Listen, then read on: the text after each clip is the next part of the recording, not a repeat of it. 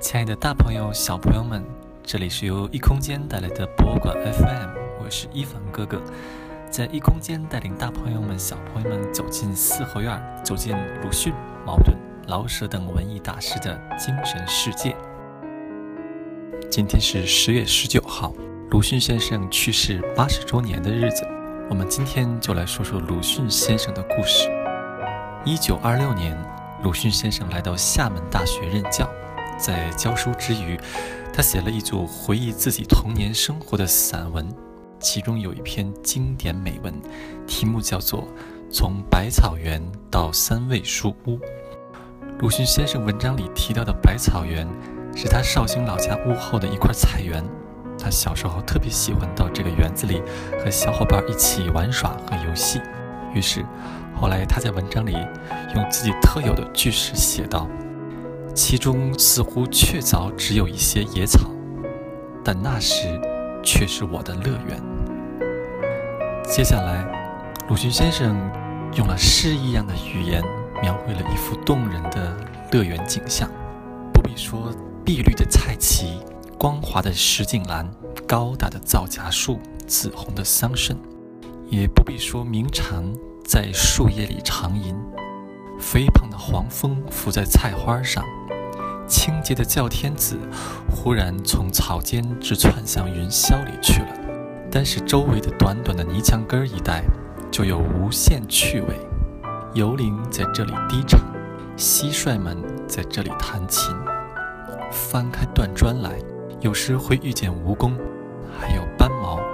倘若用手按住它的脊梁，便会啪的一声，从后窍喷出一阵烟雾。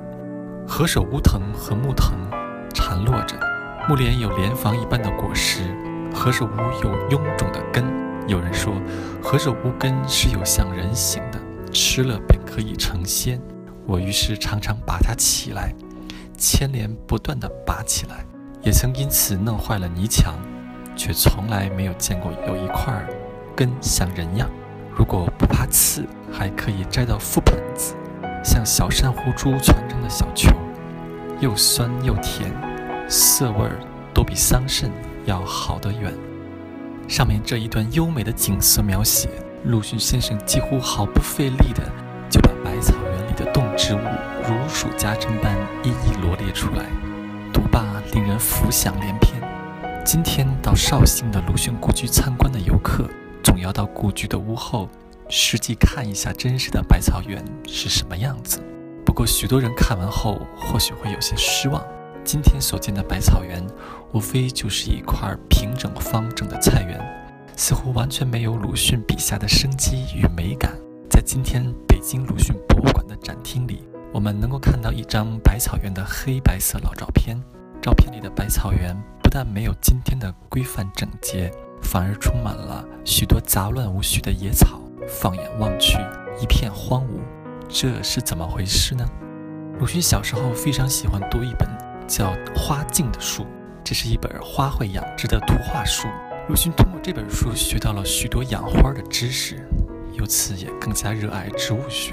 后来，他到江南陆军学堂附设的铁路矿物学校，又开始专门学习地质与矿产，还曾到青龙山煤矿去实习。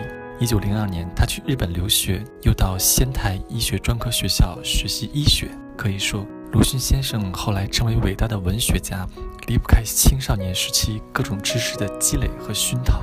假如鲁迅后来不当作家，他大概也会成为很优秀的地质学家、植物学家或者医生。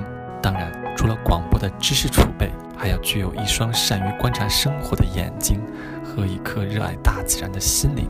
要不然，他也不会在四十六岁的年纪写作《从百草园到三味书屋》一本诗，还能像孩子一样回忆起这块被普通人所忽略的隐秘的乐园。